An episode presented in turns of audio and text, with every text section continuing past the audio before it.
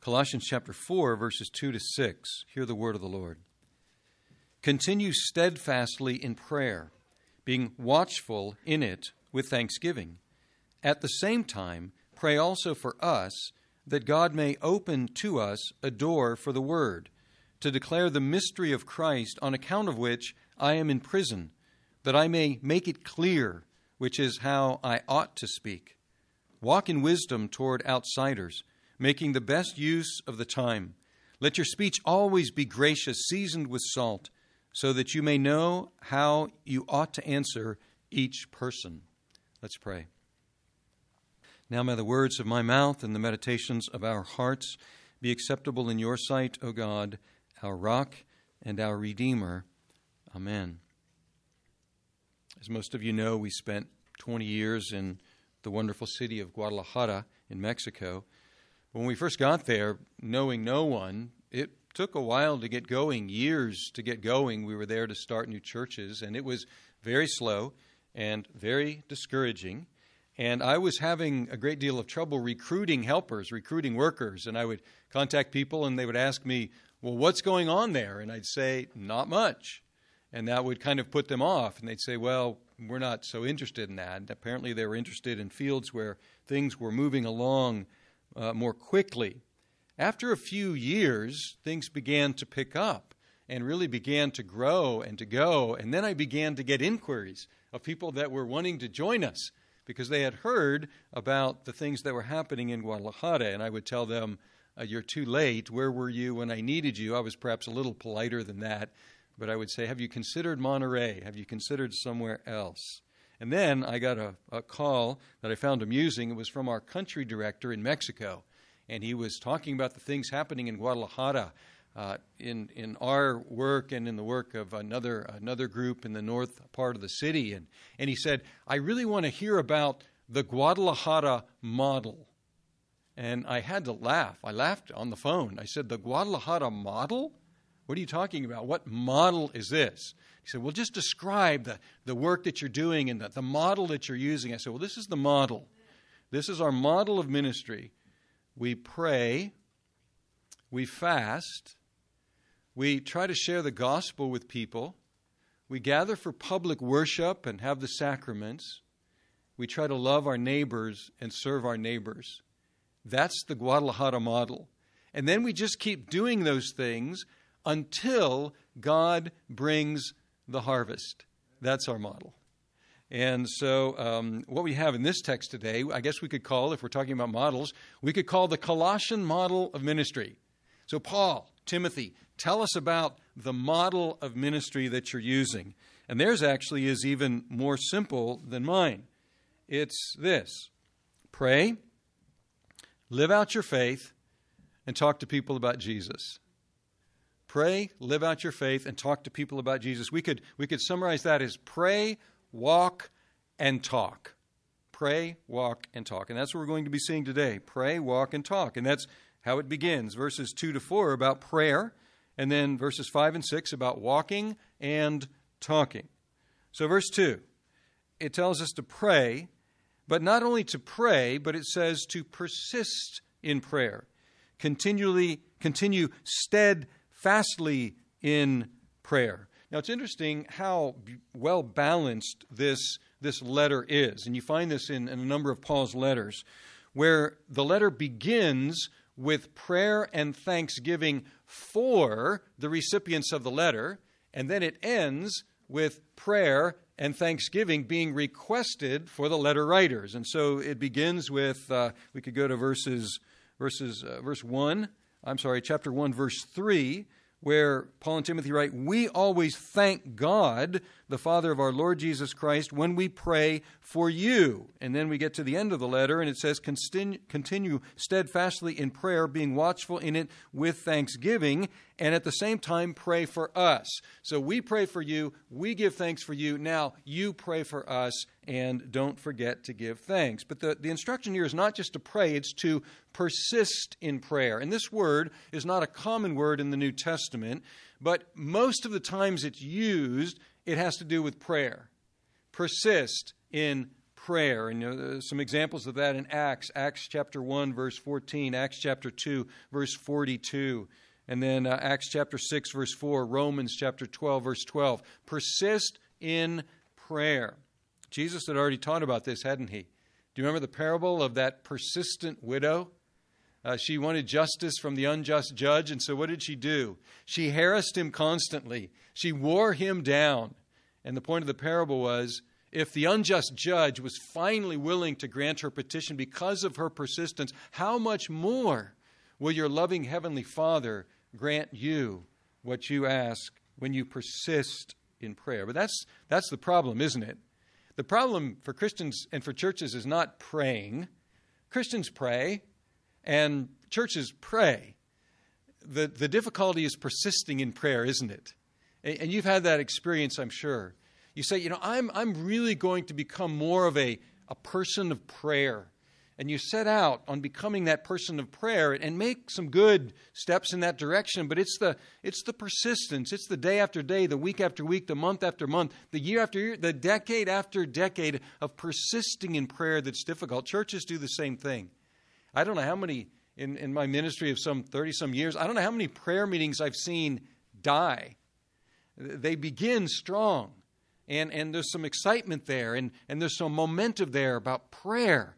And we really need to gather for prayer, and then, then little by little, they, they die off because it's, it's hard to persist in prayer. What do we need to persist in prayer? Well, we need what we need in every discipline. Every discipline in life, whatever that discipline might be, we need the formation of habits, of habits, personal habits and church habits, so that it's no longer a discipline, but it's just what we do. It is part of our lives. It's no longer requiring much effort because it's simply built in like many other habits in our lives. And how do we form those habits? We form those habits through small, consistent repetitions. Small, consistent repetitions. Developing small habits, small, small practices of prayer in our lives, small practices of prayer in our families, small practices of prayer in our marriages, small practices of prayer in our churches, and then doing those over and over and over so that they're no longer disciplines, they're habits, they're normal. That's how we persist in any discipline, and that's how we'll learn to persist in prayer.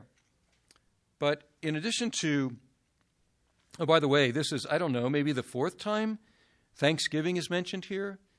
This, this letter is sprinkled with Thanksgiving. It begins with Thanksgiving, the reminders throughout it about Thanksgiving, and here at the end with Thanksgiving. Don't forget Thanksgiving, folks for all the benefits that the Lord has given you. And then, in addition to persistence with thanksgiving, we need to be watchful, watchful.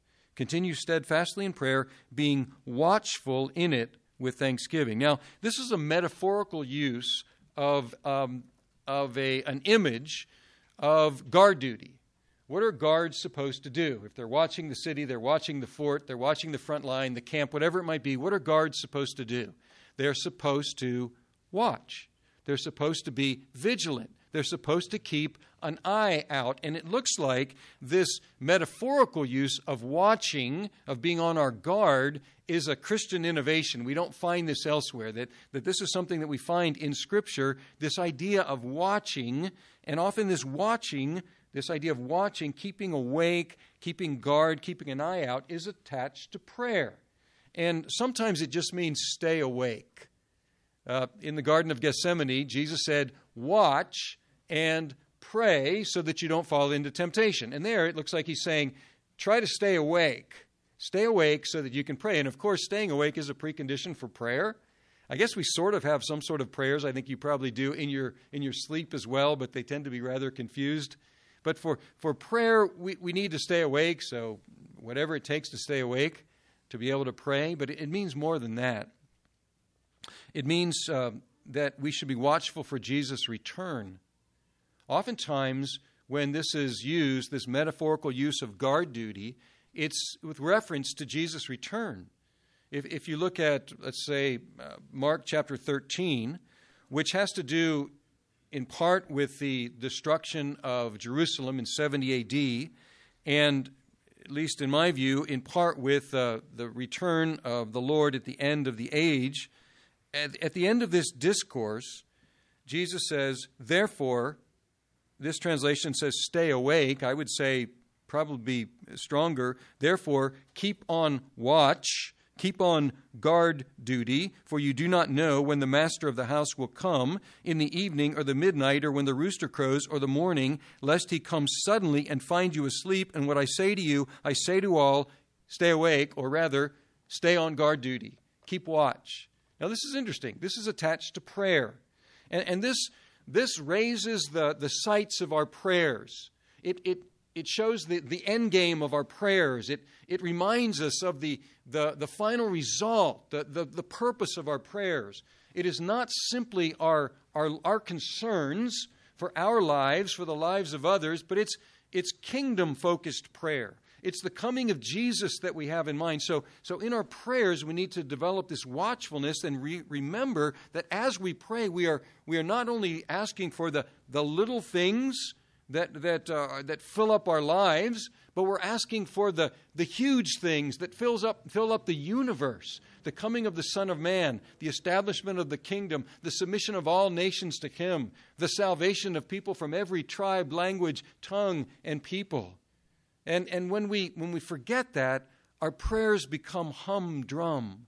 Our prayers become even boring. Our prayers become routine because we're not focused on that, that final purpose. John Piper, whom some of you know, pastor, uh, John Piper, an author, in 1988, he, he gave a talk called Prayer, comma, the Work of Missions.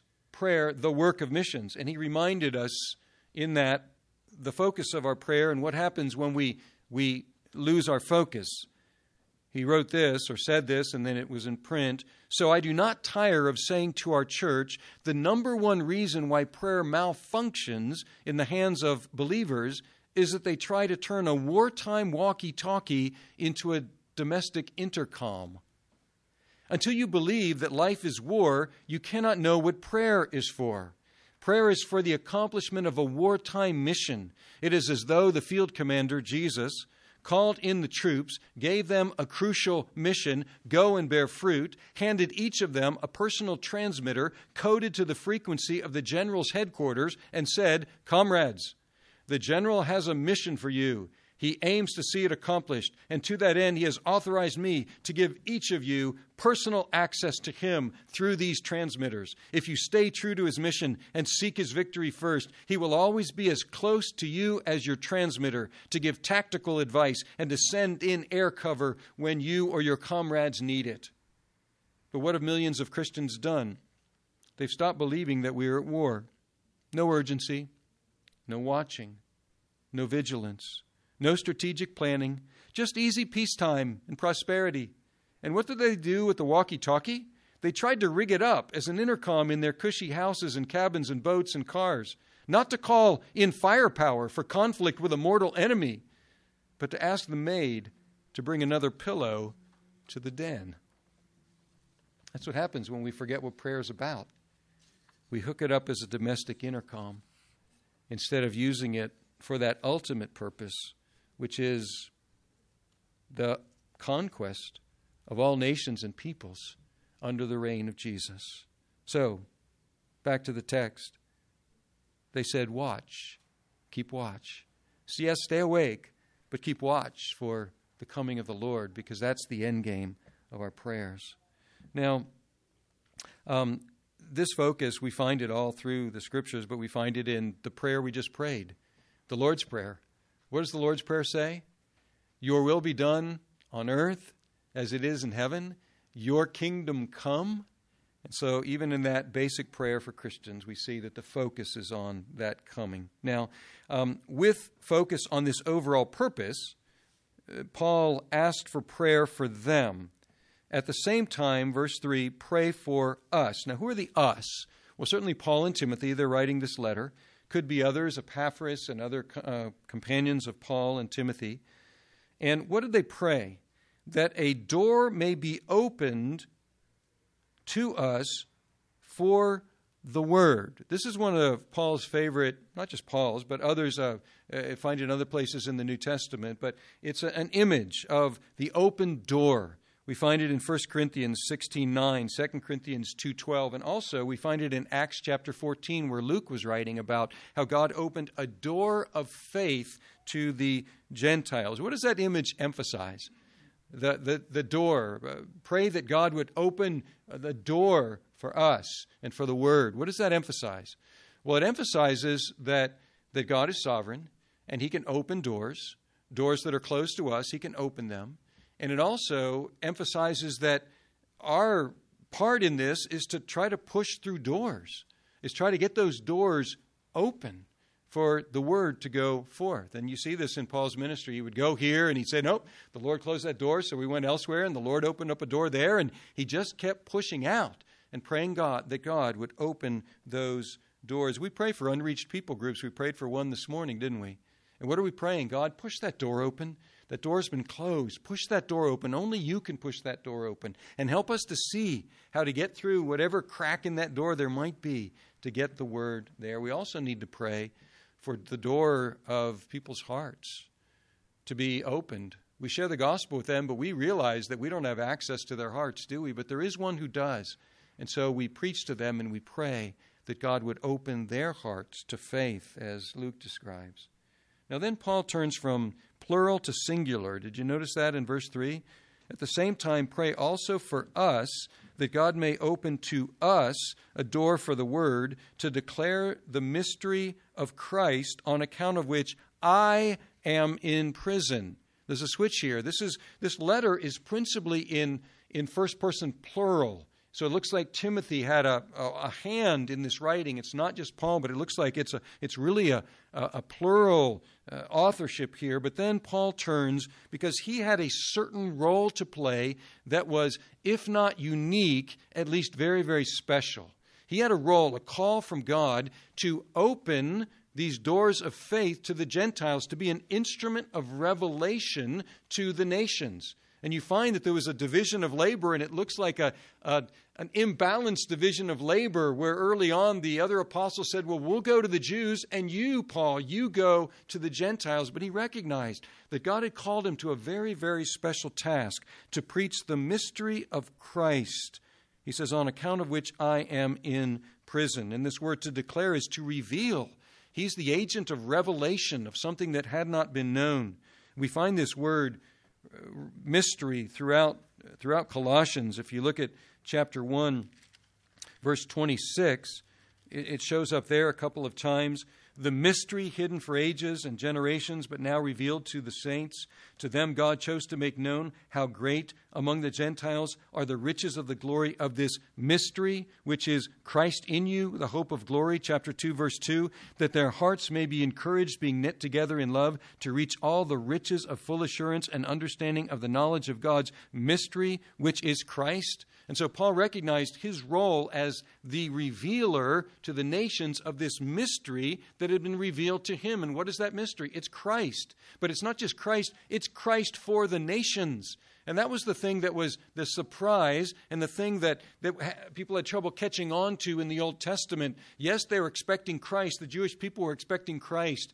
And yes, they, they wanted the nations to look on to them and to see the benefits that God had given them but they did not conceive the, the extent to which God was concerned for the nations, and that this Christ, this Jewish Messiah who was coming, was not just the, the Messiah of the Jews, he was the, the Christ for the nations. And that was the news, that was the, the, the, uh, the, the, um, the revelation, the revelation that, that Peter received, the revelation that Paul received, the revelation that finally grasped the, the imagination of the, the apostles in the early church that Christ is for the nations. And that was Paul's special privilege, but it was also a costly one. We haven't really talked about the, the context of this letter yet, but now we finally find out where Paul was when he wrote this letter. And he was in prison.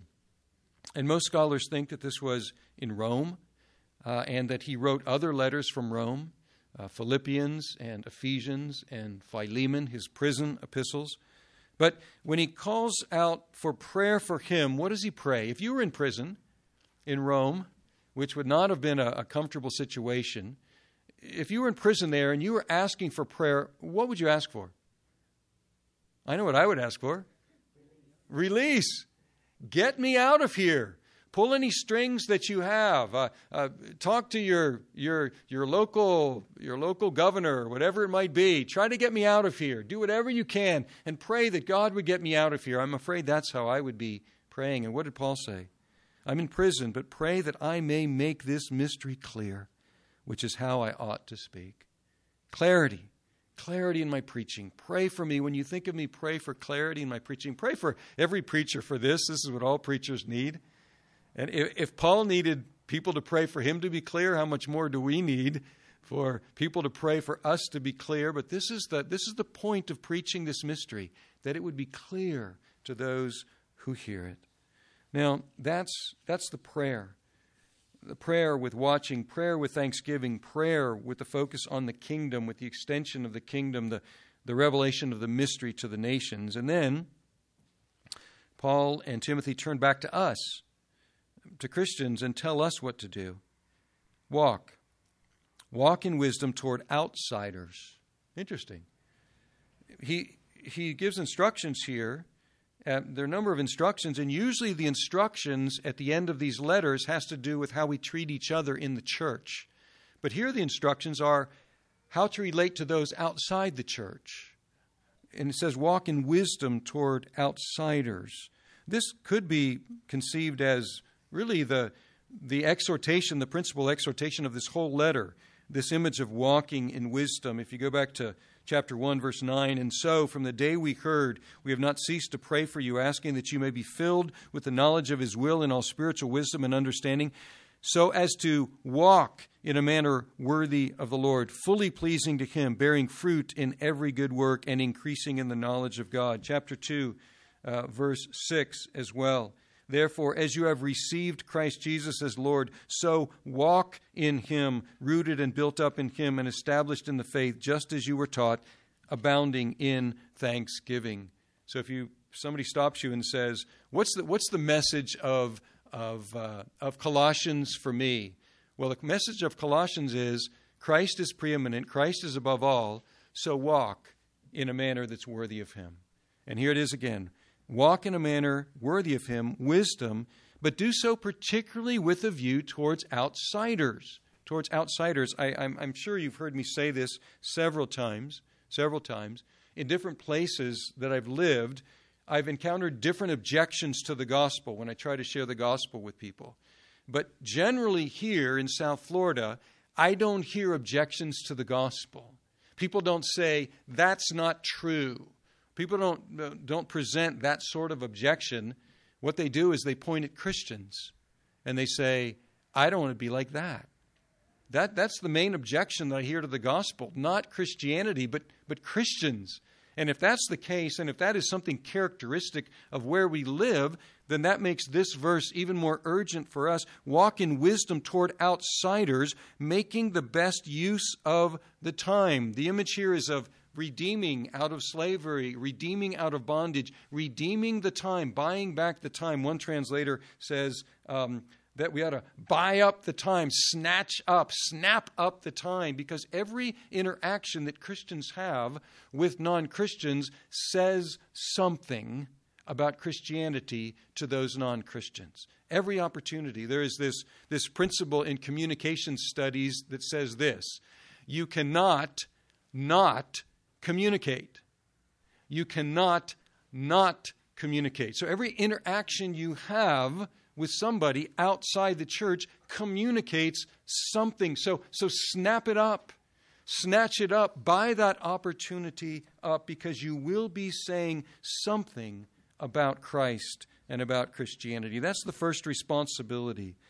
It's not only it's not only the apostles, it's not only Paul, it's not only Timothy, it's not only Epaphras that have this responsibility with the outside world, but all of us. The twofold responsibility to walk, and then in verse 6, to talk.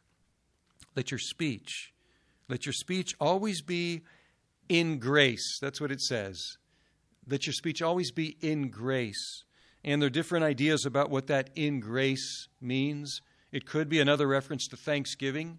It could have to do with the content of what you speak, that it needs to be about God's grace. But probably here it has to do with the manner of your speaking. That's the focus of the speaking here, isn't it? Paul said, Pray for me that I would be what? Clear in my speaking. And here he says, How should we speak with those on the outside in grace? The manner of our speaking should be gracious. It doesn't mean we, we change the, the message that we preach to make it more acceptable. That's not the idea. The idea is that we present the only gospel that there is in grace with graciousness. And then the image that's added onto that fills out that idea of gracious speech, seasoned with salt.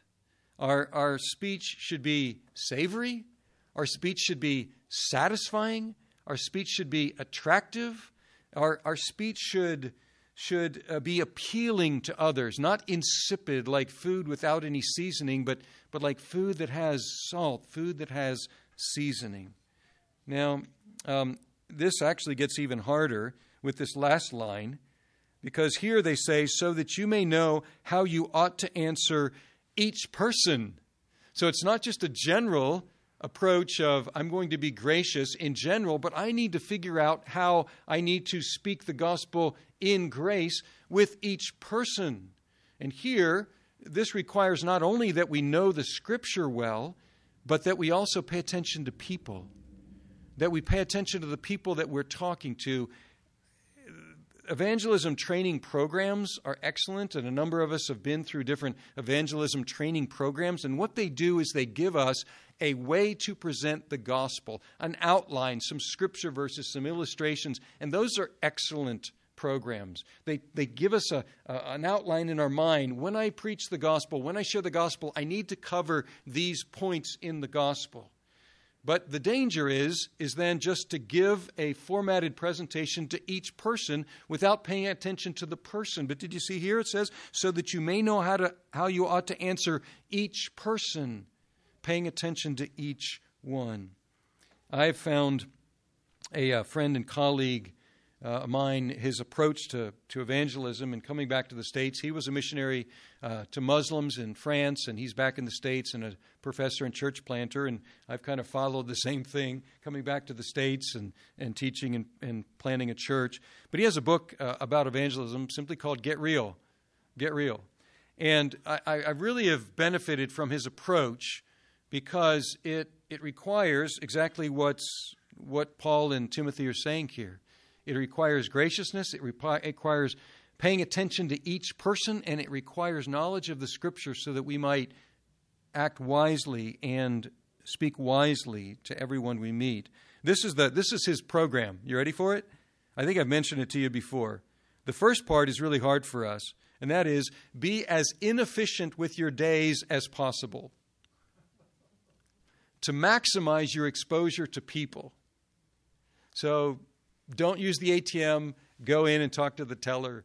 Don't pay at the pump, go in and talk to the person in the quick mart who's selling the gas. So be as inefficient as possible to maximize your exposure to people.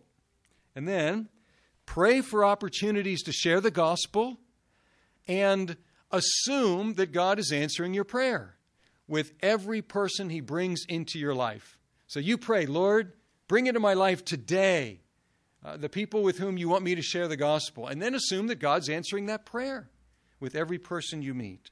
And then find a way to let them know that you're a Christian as soon as possible. And then here's where you pay attention to them. You've told who you are, you've told who your Lord is, and now you pay attention to them. You ask them questions, you get to know them, and you let them tell you how to share the gospel with them as you get to know them, then you reach back with your scriptural knowledge and say, Oh, I see how Christ enters into this conversation. I see how to introduce Christ to this person's life. And then you communicate the facts of the gospel. You talk about God. You talk about humanity and sin. You talk about Christ. And you talk about the response of faith. A very simple approach to evangelism. And then you pray for them, and you remember them, and you serve them and you love them no matter how they respond to you. A simple evangelism program. And what is it? It's paying attention to Scripture and it's paying attention to people, and it's using our speech in grace. Now, this is the only instance we find in Paul to use a certain verb.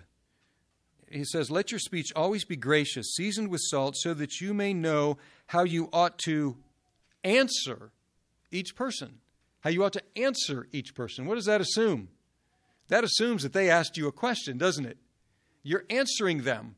And we find something similar in Peter, where Peter says that you ought to be ready always to give a, a defense to those who ask you the reason for the hope that you have. Now, why would people be asking us questions about our faith? Why would people be asking questions about our hope? And the answer has to be is that we have lived a life that has provoked them to ask the question. That we have lived such a distinctly Christian life that they are obligated, compelled by what they see in us to ask us about it.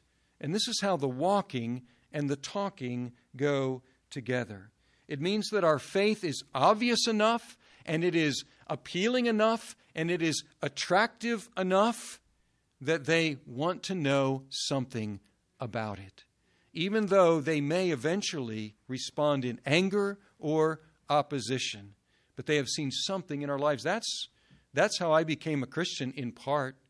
I heard the gospel preached, I heard the word of God preached for the first time in my life and I understood it, and I understood a message about Jesus being the Savior of sinners, and I had the sin part down. And I thought, well, if Jesus is the Savior of sinners and I'm a sinner, then that fits. That's what I want. But that wasn't all I heard. I also saw. I saw Christians, real Christians, for the first time, I think, or at least that's the first time I had eyes to see them and notice them. And I thought, they are different. There's something about their lives that I want. They have something I don't have. Whatever they have is something that I want. I heard talking and I saw walking. And those two things combined are what are going to drive the gospel forward. So here you have it, folks. You want to know about the Colossian model? Paul, Timothy, what's the Colossian model? Here it is. Pray for open doors for the gospel. Live wisely before everybody. Speak to them all with grace about the grace of God in Christ.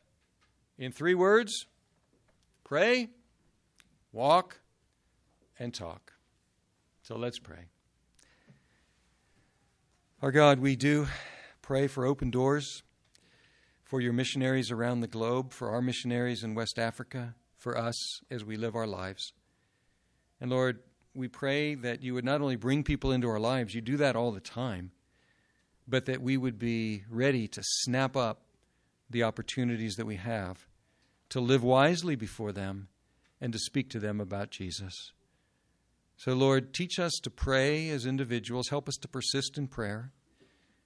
Teach us to pray as a church. Help us to persist in prayer. Help us to walk wisely before those on the outside and to speak with grace so that those on the outside would, by your grace, by your opening a door of faith in their hearts, that they would be on the inside as well, that they would know the same grace that we know in Jesus Christ, in whose name we pray. Amen.